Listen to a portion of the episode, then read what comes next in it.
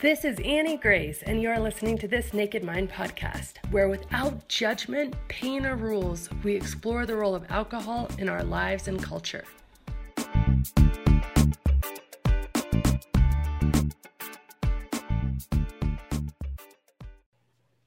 Hi, this is Annie Grace, and welcome to this Naked Mind podcast. I have a special treat today. I'm here with two stories. We have Mandy and Kate. Hi, guys. Welcome. Hello. Hi. How are you guys? I'm good. Yeah, it's um, seven in the evening. I'm in France, so I'm British, but I live in France. So yeah, just uh, just before dinner time for me over here. That's awesome. Yeah, and so I'm an hour before, but you know, can see that, that you're you've got daylight going on, Annie. And we're, yeah, it's yeah. 11 a.m. So it's still, still so, a little day. Yeah. So yeah, so good. Excited to talk to you. Yeah, I'm excited too. So um, I would love to hear both of your stories, and I don't know who who kind of wants to start, but just really walking walking us back to the beginning of where it all started for you. Um, shall I go first? You, you usually, I usually sort of sit here and then wait for you to start, don't I? Now, so I'm going to dive in. I'm yeah, gonna, go on. I'm going to take the Olympic torch. Um, so I think I've been thinking about this. You know how you tell your story a few times. And it kind of can really change depending on what mood you're in on the day can't it? So I actually was very organized and i've written some sort of notes of my key points. I was in quite an uh, kind of organized frame of mind today. But i thought that was important um, because i think what's as i've told my story a few times what's come to the surface is this sense of everything looking okay on the surface and there's a sense of me being a great pretender all the way through. And i can trace this really back to being a teenager and having a lot of anxiety just feeling wrong in my own skin. And i know that's such a kind of common thing theme for people for sober people and people in recovery. Um, so yeah there was a lot of anxiety um, and there was a lot of keeping up appearances and this sort of carried on. You know i was such a good girl. I kind of did everything i was supposed to do. I wasn't naughty. I mean i did drink but not until i was 16 um, and then i went to university mm, and nothing to really write home about then. Um, but underneath i was really struggling. I was struggling with mental health. I was struggling with anxiety um, self-esteem you know just really really working hard so fast forward to my 20s, I was a journalist. I trained as a teacher, then I was a journalist. I moved to London. Um, and again, you know, it was like it all looked fine. Yes, we were going out after work. We were, you know, having cocktails after work in Soho, but everyone was, it was sort of fabulous. Then going home and feeling horribly anxious. Um, and I lived in a house share as well. And this was the 90s. I don't know if you remember Friends, you know, like the TV show yeah. Friends, right? So I was in a house share it was like the whole of my life was sponsored by Blossom Hill. I just felt like, yeah, I really related to them, and I was living the friends fantasy in my house share with my friends. Um, and then, yeah, I think that was, I knew, I kind of always had the sense that there was something not right with alcohol. And there was something, and I felt like there was something not right with me and I was sort of living a kind of a double life, if you like. I was quite, I was fascinated with health and fitness. So I did yoga, hot yoga. I was really into my nutrition, and then I'd just get absolutely slayed. You know, drink a bottle of wine before I went out on a Friday night, and then smoke loads of fags, and then I'd detox for two weeks or something. And then, so this kind of very like this kind of chasm, I think, um, sort of developed with me. It's interesting in kind kind of hindsight because I stopped drinking, been on the sober path really about eight years now. And now how I look back on it was very different to even early sobriety and the kind of sort of awareness I think I had around myself then. Um, but the key piece for me, I guess, was motherhood. And that's where, you know, the book comes in. That's where Mandy and I sort of crossed over in terms of a lot of our experiences, where it sort of catapulted my drinking to a kind of it took a sinister turn and it sort of, I would say it danced center stage. Um, and it was just an unholy shock. You know, I had my first child. I suddenly was a stay-at-home mom. You know, it's like the old story goes. You have, if I had a penny for every mom I spoke to, who went, yeah, the rite of passage, the identity shift, no time for ourselves. We dropped to one income. So there was that. I had great expectations, very tight finances for a bit. You know, all of this, and I couldn't get to hot yoga. I couldn't even pretend to be my good self and my healthy Kate. It was like I couldn't even get there. And I just remember, you know, especially moving after I moved to the suburbs after my second child, just sitting on the patio. And it was like, I'm just sitting here with a bottle of wine on my own. My husband's at work late at night. And I just don't even kind of know who I am. And this is not cutting it. It's like it's just not even fun. Um, and then horrendous hangovers and the rest of it. So I had Googled a lot, lot of times, am I an alcoholic? Um, I had got gone to it. I tried an AA meeting, but I just hated every it with every fibre of my body because it felt like I had too much sort of shame and I had too much anxiety anyway. And I had some religious stuff in the background, which I just couldn't go anywhere near it. So um, on this particular evening in 2013, I googled "Am I an alcoholic?" at 3 a.m. and I found Soberistas um, website. And I've never blogged, so I sent up a little flare. I thought, okay, what do I do? Do a profile, and I wrote a blog for the first time, and it just said, "I'm a mum. I don't think I can do this. Um, I've never lost a driving license. I've never, no one really knows, but it feels dreadful to me and I don't know what to do and I don't even think I can stop, but I'm just blogging anyway. And then in the morning, I woke up and there were eight responses from women just saying, we get you, like totally, your story resonates with me, don't worry, just, you know, stay in touch, um, try this, read this, you know, and it was like, I've, I literally, it was like I breathed in and breathed out. It was like, okay, I, am okay. I'm I'm home. I'm safe. There's there's there's some people, you know. Um, and I hadn't realised how important that was. I think through getting to know Mandy, I understand the community piece so much now. Um, yeah, and so that was when my sober journey began, and a, a slow putting together. I'll let I'll hand over to Mandy because I've just gone on now. Um, but a slow putting together of the toolkit, and a big factor for me was self compassion, uh, learning to love myself, self care, you know, all of those bits. Um, but in the first instance, and where your book came in, was the mindset shift. Like I had a real, okay, I've got to have the mindset. Um, and then slowly I, I, managed to add to that. Um, so, yeah, so here we are today. So that's me. Oh, that's awesome. How wonderful. Yeah, so for me, um, I guess I was very much kind of hedonist in the 90s. I was I'm a bit younger than Kate, so um, yeah, it was it was very much kind of that generation that were bored of of what was going on and just wanted to rebel, I guess, like kind of lots of family relationships were breaking down. You know not mine my family was actually one of the only ones that was kind of functioning but around me there was quite a lot of chaos. And so you know there was a lot of festivals and, and music and it was very much that kind of hedonistic sort of you know live for the weekend. Um, so I'd say from the beginning, quite heavy kind of drinking and partying. You know, there wasn't any sort of slow entry into it. Um, and I suppose for me, you know, I became a mum when I was 26, and it was kind of like one of my avenues out of of the behavior that I was in. You know, I was kind of sick of the you know that that party lifestyle. I didn't want to be in my 30s and still being you know doing those things but i didn't sort of see any way to change.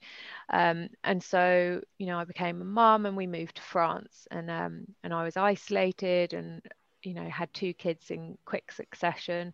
Um, and that's i think when that kind of um, disconnect of my kind of relationship with self really started. It was like i knew that i wanted to be a good mum and I knew that that was my core value.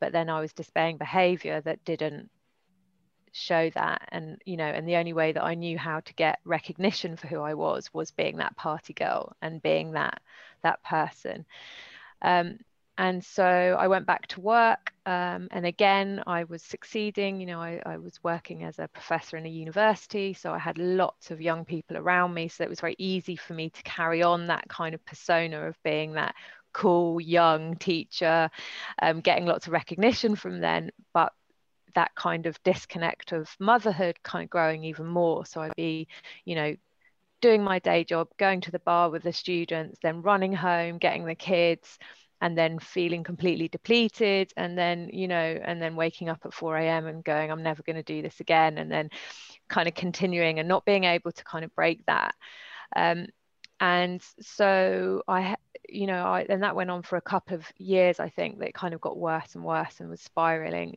Um, and i ended up in burnout like i just i didn't know what was going on i was so lost. Um, and so i went to see my doctor and i got put on antidepressants and sort of started therapy and we started looking at quite a lot of the things that was going on. And at that point i identified that alcohol was not helping me. So um, again, I sort of Googled in the middle of the night and I found Soberistas and I started blogging as well.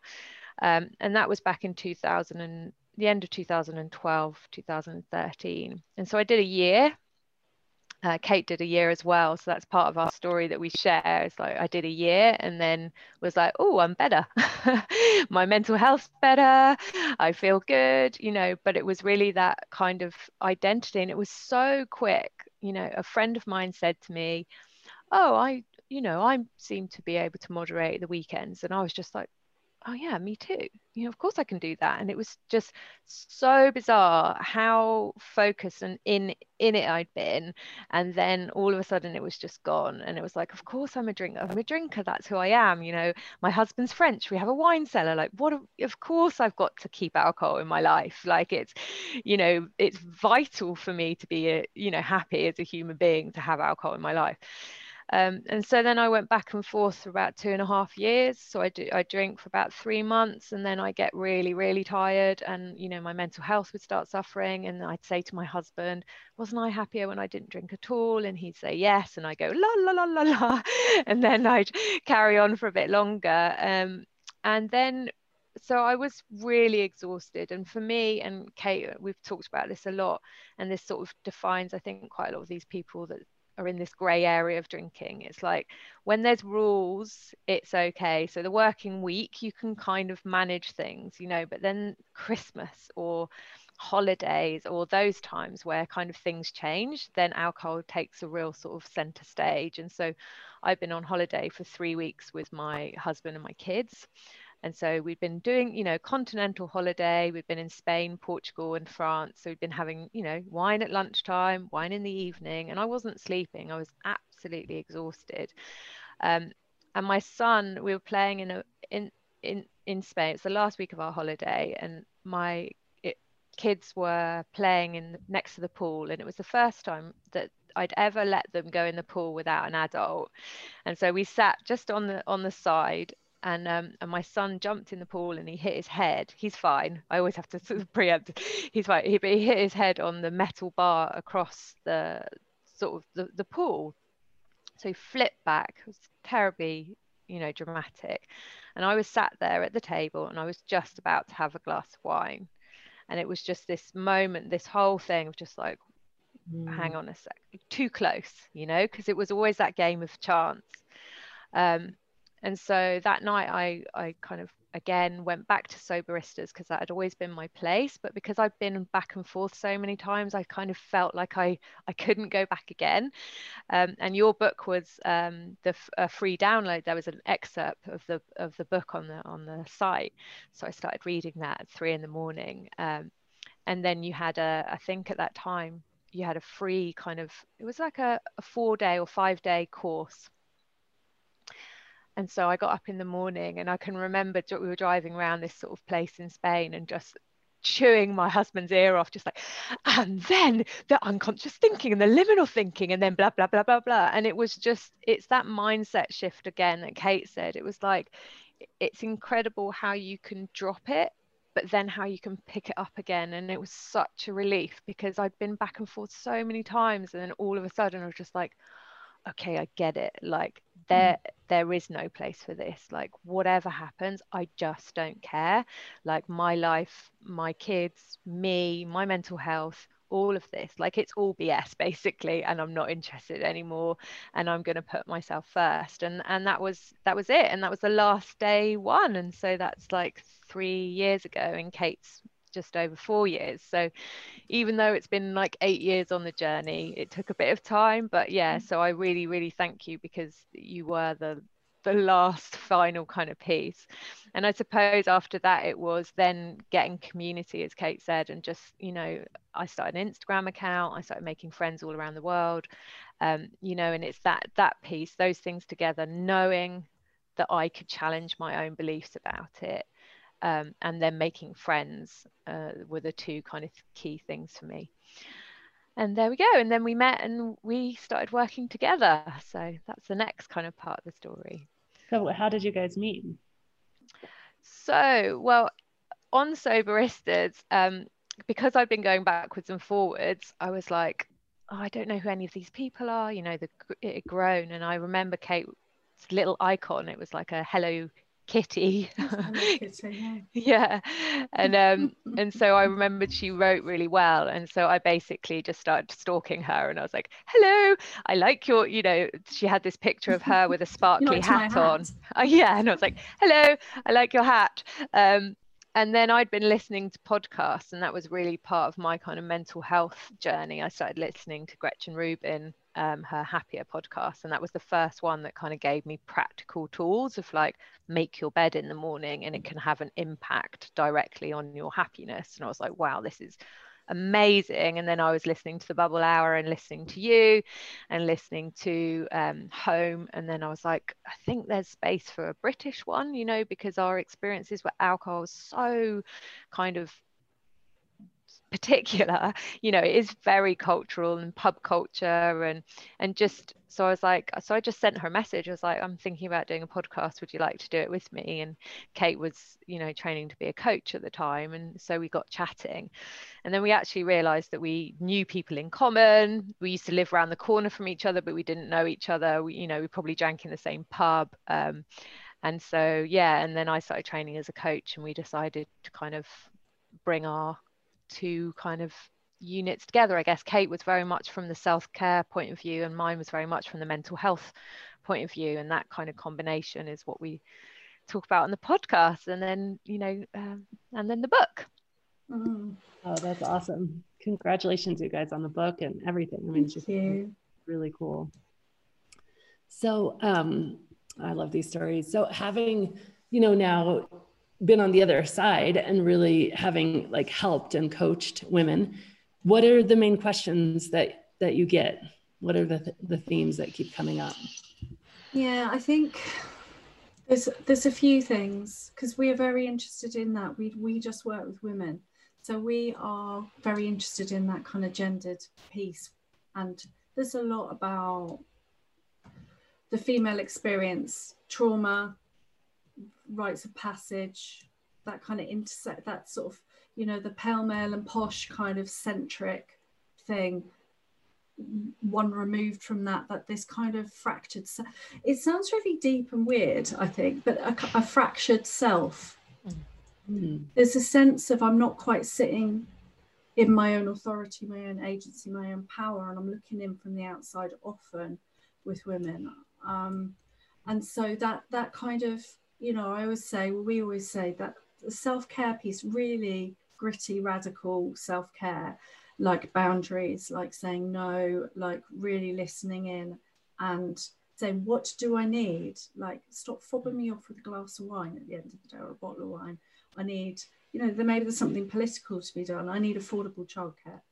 Like, we need some kind of affordable housing in the UK where you don't have to both work all the hours God sends, and then are, are frazzled. You know, there's some there's some sort of political conversations to be had.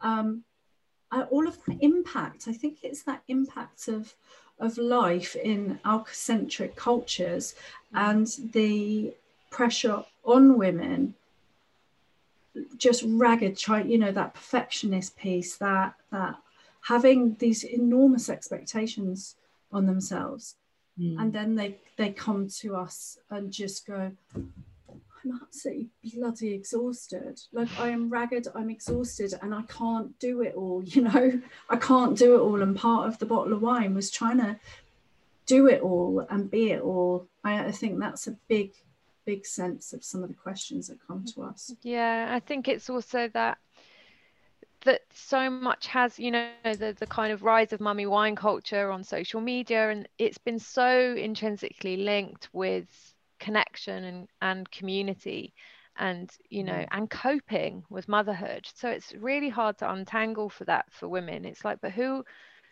who are my friends going to be and, and how can i cope um, you know without that? And how do i relax? And and what's my treat? I mean a huge thing like you know it's like but how do I it's it's it's my wine you know mm-hmm. you have mm-hmm. clients it's my wine it's very possessive it's very much like a relationship it feels extremely important and extremely precious because it feels like for a lot of women they're spending all their time caring for other people's needs and they just are not looking after themselves and they don't feel like they have permission to um, you know and you can see that lighting up with with people when it's like why don't you go and have a bath in the middle of the day? Oh, I can possibly like it's like radical you know and it's like go on oh you know that's good i know it's crazy but it's just having that moment and that permission to go actually i'm just going to do something for me and that, me taking that break in the morning is actually just going to allow me to have enough energy to get through wine o'clock and get through bedtime because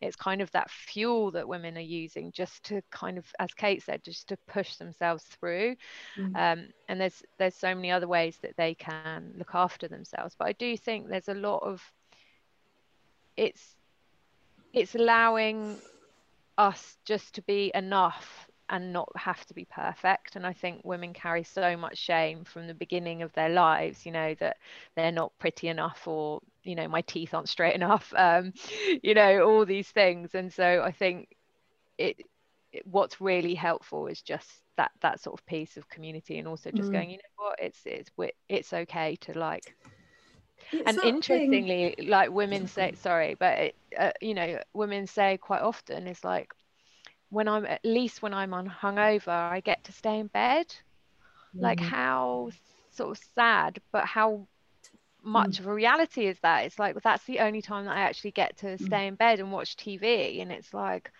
wow okay. You know it's it's at that point it's not only that part of kind of the evening and and the relax but it's also the recovery time which allows them to rest. So it's like yeah kind of you can do that anyway. You can stay in bed in your pjs you know and and and watch movies and you don't need to be hungover to sort of do that at the same time. It's like that that cigarette breaks used to be viewed at work. It was like it's fine if you go out for well when we you know when that was a thing everyone was allowed to go out for a fag break but you couldn't just go stare into space. If you stare, stared into space for five minutes, they'd get you to HR and occupational health, wouldn't they? Um, and there's that, that the community piece as well. I think that is so key. Um, again, for that connection with that sort of the sisterhood, you know, working out that shame dying in so when stories is told in safe spaces and I know of personally, it just reminded me of when, we met Mand and I'd, I'd, started the blog, hadn't I? And I'd been to see um, a poet, a spoken word artist called Kate Tempest. And she in Brighton, uh, it was one of these rare nights out with my husband.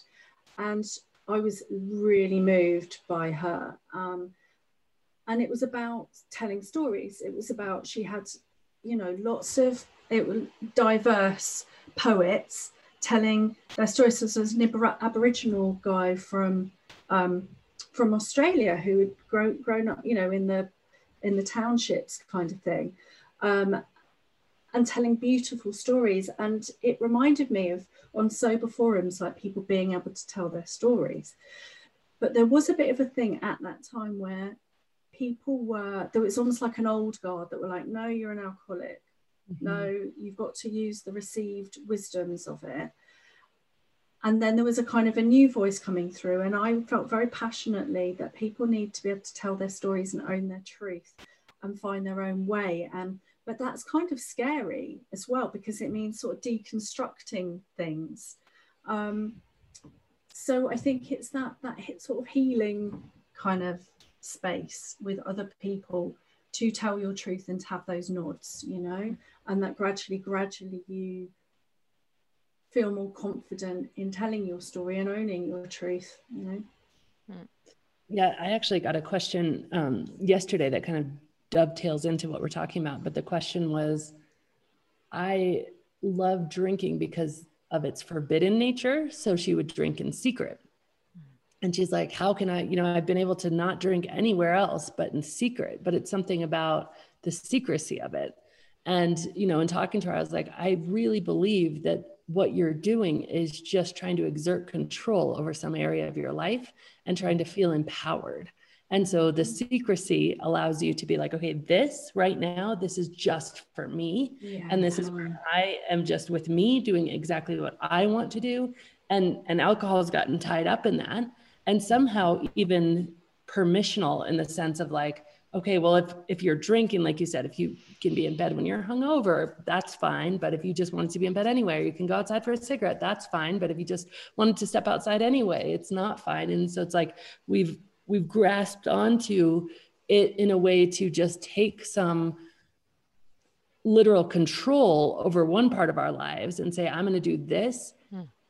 Exert control and i'm going to do it just for me just because yeah. I want to do it, not because I'm being pulled in a million directions by what my partner wants or what my family wants or you know what my boss wants. It's just like I'm going to do this just for me, and it and it allows us this level of just okay, this I own. Mm-hmm. Um, but it can be really empowering when you see it because then you could say on the other side, oh, this I own. This journey mm-hmm. through becoming alcohol free i own this too and all the things that go into that and i can actually value these things like taking a bath during the middle of the day i love that example or you know just going for a walk during the middle of the day that's something mm-hmm. that took me a long time to just give myself permission to do um, you can actually say okay i own these things and i can create this mm-hmm. space and you know give it by recognizing that the core of it is yeah. just trying to exert this level of control and ownership of our own lives, then we can find other ways to do that. Yeah, and I really, I really relate to that. And that um, uh, one thing that we we've said recently to to some some people that we work with is that you know it because it sort of gets caught up like bindweed around around things and all of the associations and all of the emotions and all the rest of it it's like if you that that thing about if you keep it separate right? Alcohol has nothing to do with anything. If you keep the core, like you said, and if you keep the sense of it, the sort of texture of it, what is it? What is it? And there's something forbidden. Well, maybe you want to do those forbidden things. And maybe you want to get some kink on. I don't know. Could be whatever. But there could be a flavor of that. It has nothing to do with alcohol, and it never did. It's only because you start drinking that it's all become wound up. Yeah, yeah and I think that's so, you know, yeah. and I, I remember sort of again that that idea of when you start to challenge it and you start to go well you know that society is is giving me permission to use a substance that is harmful to me and mm. that's something that I that I'm allowed to do but me having a bath in the middle of the day is seen as you know antisocial behavior or you know or me sort of I'm not going to mention deviant yeah yeah it's deviant behavior or it, it's it's yeah or it's frivolous or it's or it's selfish or you know um, and then when you can start to add those elements of like well what is the sort of external messaging and who's who's controlling that? You know is that me? Is am i really sort of making this decision that this my secret habit with wine is my choice or actually is it's is has that come from somewhere else? And actually what would i really like to do um, and I and I love that. I love it when you know that challenging the kind of the norm and and and being able to feed that back and go, well, actually, what what do I really actually want here? And it's yeah, as you say, it's not never about the wine. It's about a moment. It's about a feeling. It's about yeah, it's about story. story. Yeah. I could tell you a lot of stories about tea, but I won't go. That's a British thing. yeah. Yeah, that's it's also true. So, um, what would you say is like, you know, some of the main pieces of advice you give to people specifically when they're sort of dealing with the social pressure of their whether it's their group of moms who are still drinking or at work, or how do you help them navigate that? Um, well, I think there's a part of the kind of um, allowing yourself to I never thought I'd say this in a million years, but just to grow old gracefully. Like there's something really beautiful about when you can just go, you know what, like that was fine. Like I really enjoyed that when I was in my 20s, but I, it just actually doesn't suit me now, and I don't enjoy it. And and I want to, you know, we we move forward, we don't move backwards. So it's like, well, what do I want it to look like, and where do I want to go? And so, you know, what do you, what other things can you do with your friends that sort of represent where you are now? Like is it going for going swimming together or going for a nice walk or having coffee or you know enjoying i don't know going to a cooking school or doing something else but just sort of changing the dynamic so it's not sort of centered on alcohol?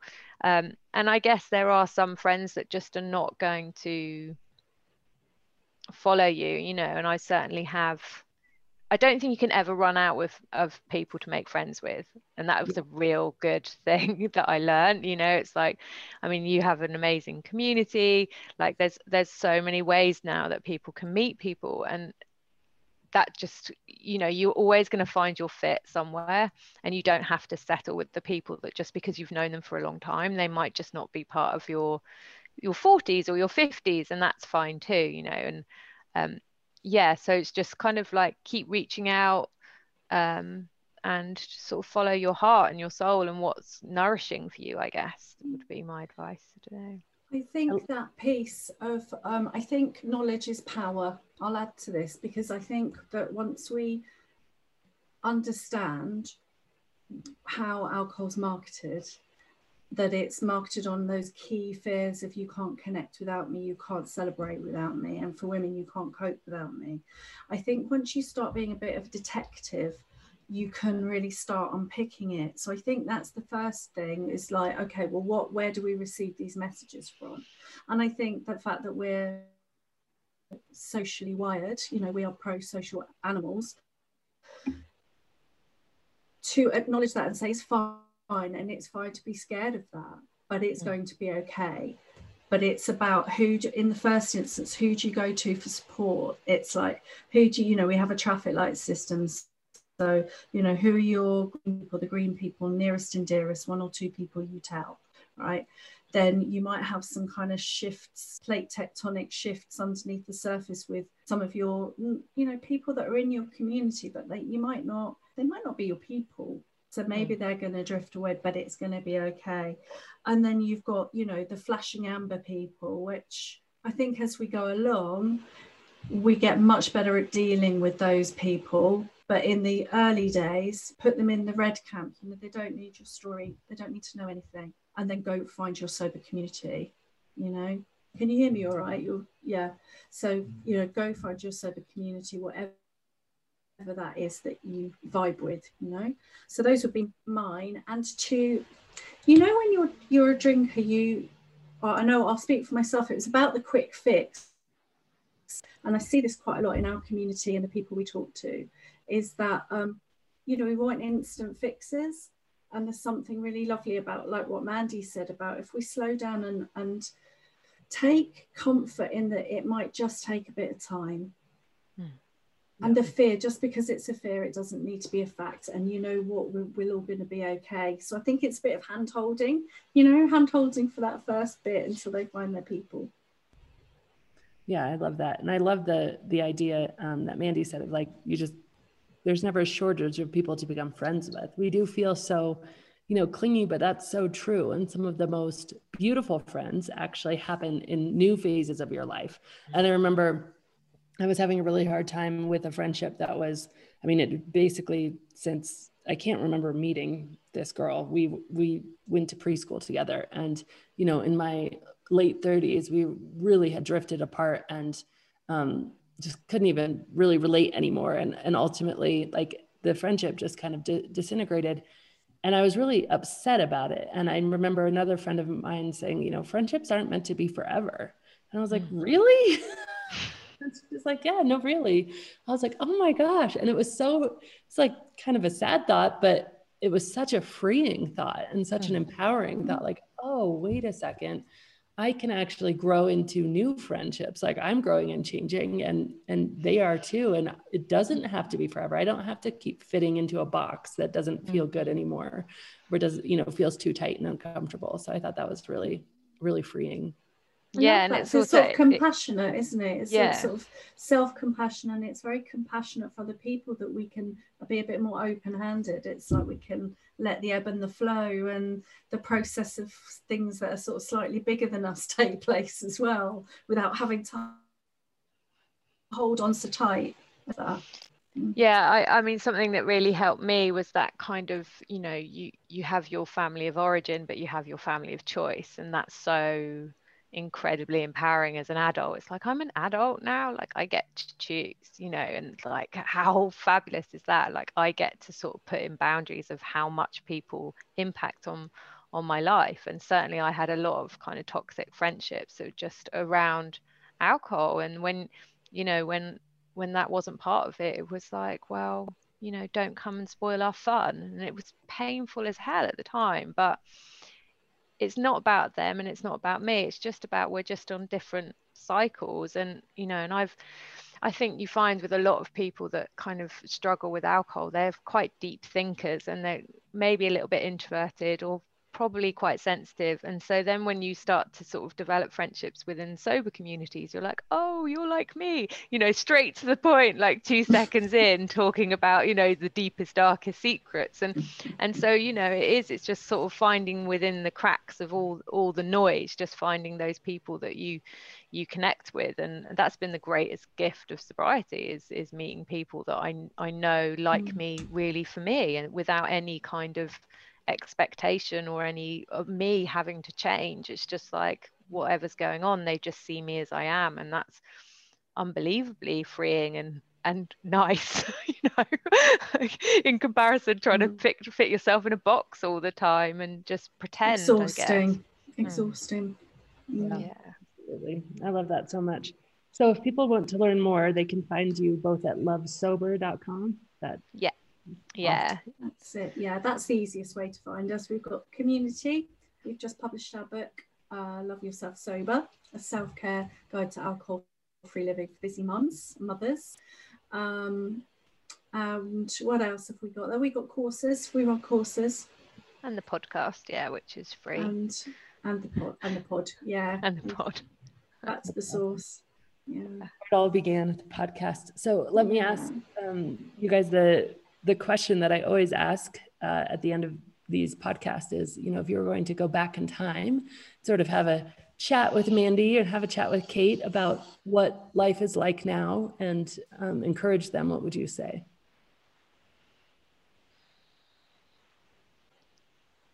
I think sure. I would say that, like, I know you don't believe it now, but one day you'll like your reflection and you'll like who you see. So just, yeah, just, you know, keep trying because it took some attempts. Mm. So that was something I never expected to get to a point where I liked myself, you know. Mm.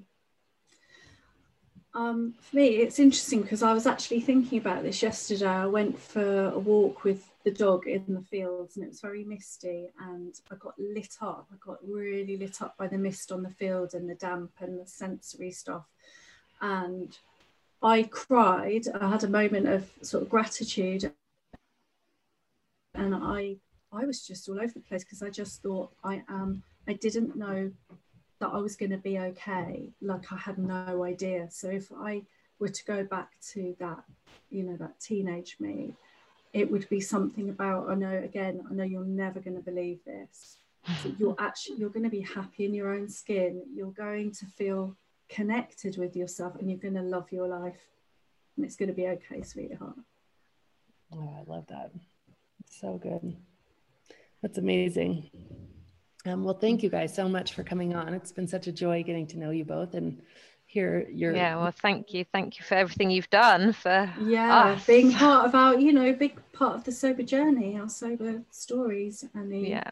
you know, trailblazer. Thank you. so happy. That's wonderful.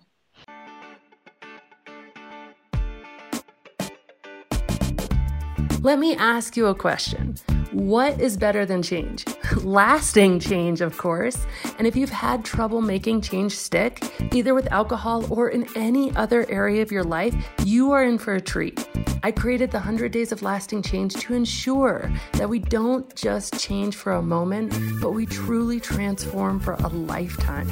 And this program is so close to my heart. Thousands of people have been through it, and their results are incredible.